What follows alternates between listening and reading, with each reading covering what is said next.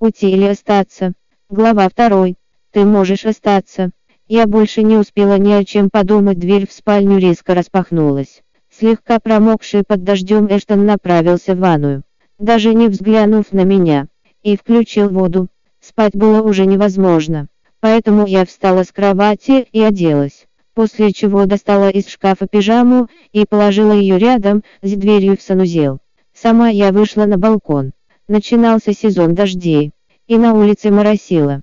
Небо затянули свинцовые тучи, и до уха долетал легкий стук дождя по крыше. Я почувствовала сзади какое-то шевеление. Обернулась и увидела Эштона. Тот только что вышел из ванны и еще не успел переодеться. Ходил по комнате в одном полотенце, обернутом вокруг бедер.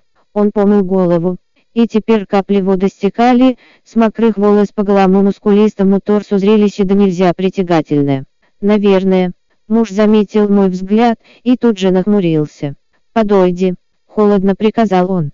Я послушно приблизилась к нему и на лету поймала полотенце, которое он швырнул мне в лицо. «Посуши мне волосы», — скомандовал Эштон. Я уже давно привыкла, что он вертит мной, как хочет. Муж сел на край кровати, а я взобралась на постель и встала на колени у него за спиной, чтобы промокнуть полотенцем его волосы. Завтра похороны дедушки. Напомнила я, надо выехать пораньше. Я не пыталась вести с ним непринужденную беседу, просто волновалась, что он забудет об этом, потому что сейчас не может думать ни о ком, кроме Ребекки. Угу, промычал он. Я понимала, что он не желает со мной общаться, потому замолчала и продолжила вытирать ему волосы. А когда закончила, снова легла в постель и попыталась уснуть. В последнее время меня постоянно клонило в сон. Наверное, и это из-за беременности. Обычно Эштон после душа уходил к себе в кабинет и сидел там до самой полуночи. Поэтому я очень удивилась, когда он переоделся в пижаму и тоже залез в постель. И хотя его поведение показалось мне дико странным, я все же сумела сдержаться и не стала задавать ему вопросов. Вдруг муж обнял меня за талию и привлек к себе, а потом едва ощутимо поцеловал в губы. «Эштон, я...» — смущенно пробормотала я, посмотрев ему в глаза. «Не хочешь?» — осведомился он, и его темные глаза блеснули огненным желанием. Я отвела взгляд. «Да, я действительно этого не хотела. Но кто же меня спрашивал? Ты можешь быть поласковее? Спросила я.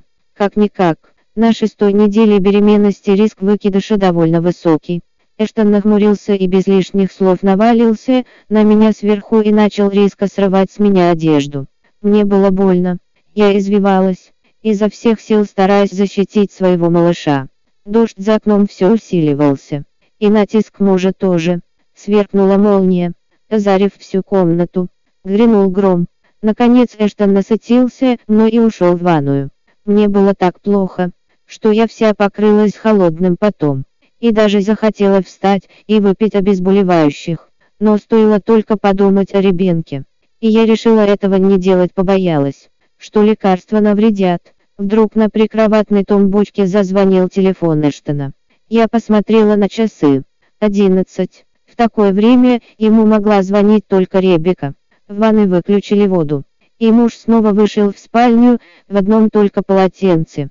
Вытерев руки, он торопливо ответил на звонок. Я не слышала, что говорит ему собеседница, но видела, как муж хмурится. Прекрати дурачиться, Ребека, воскликнул он и бросил трубку.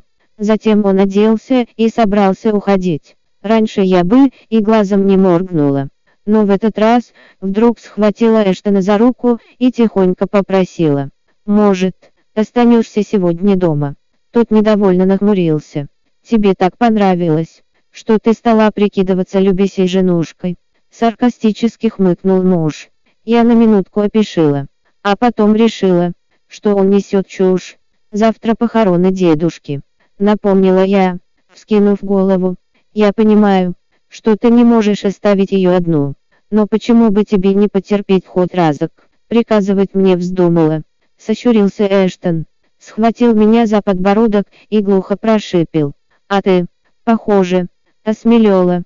Скарлетт вставал. Добро пожаловать в приложение «Читай на ладони». Чтобы читать другие главы романа, уйти или остаться.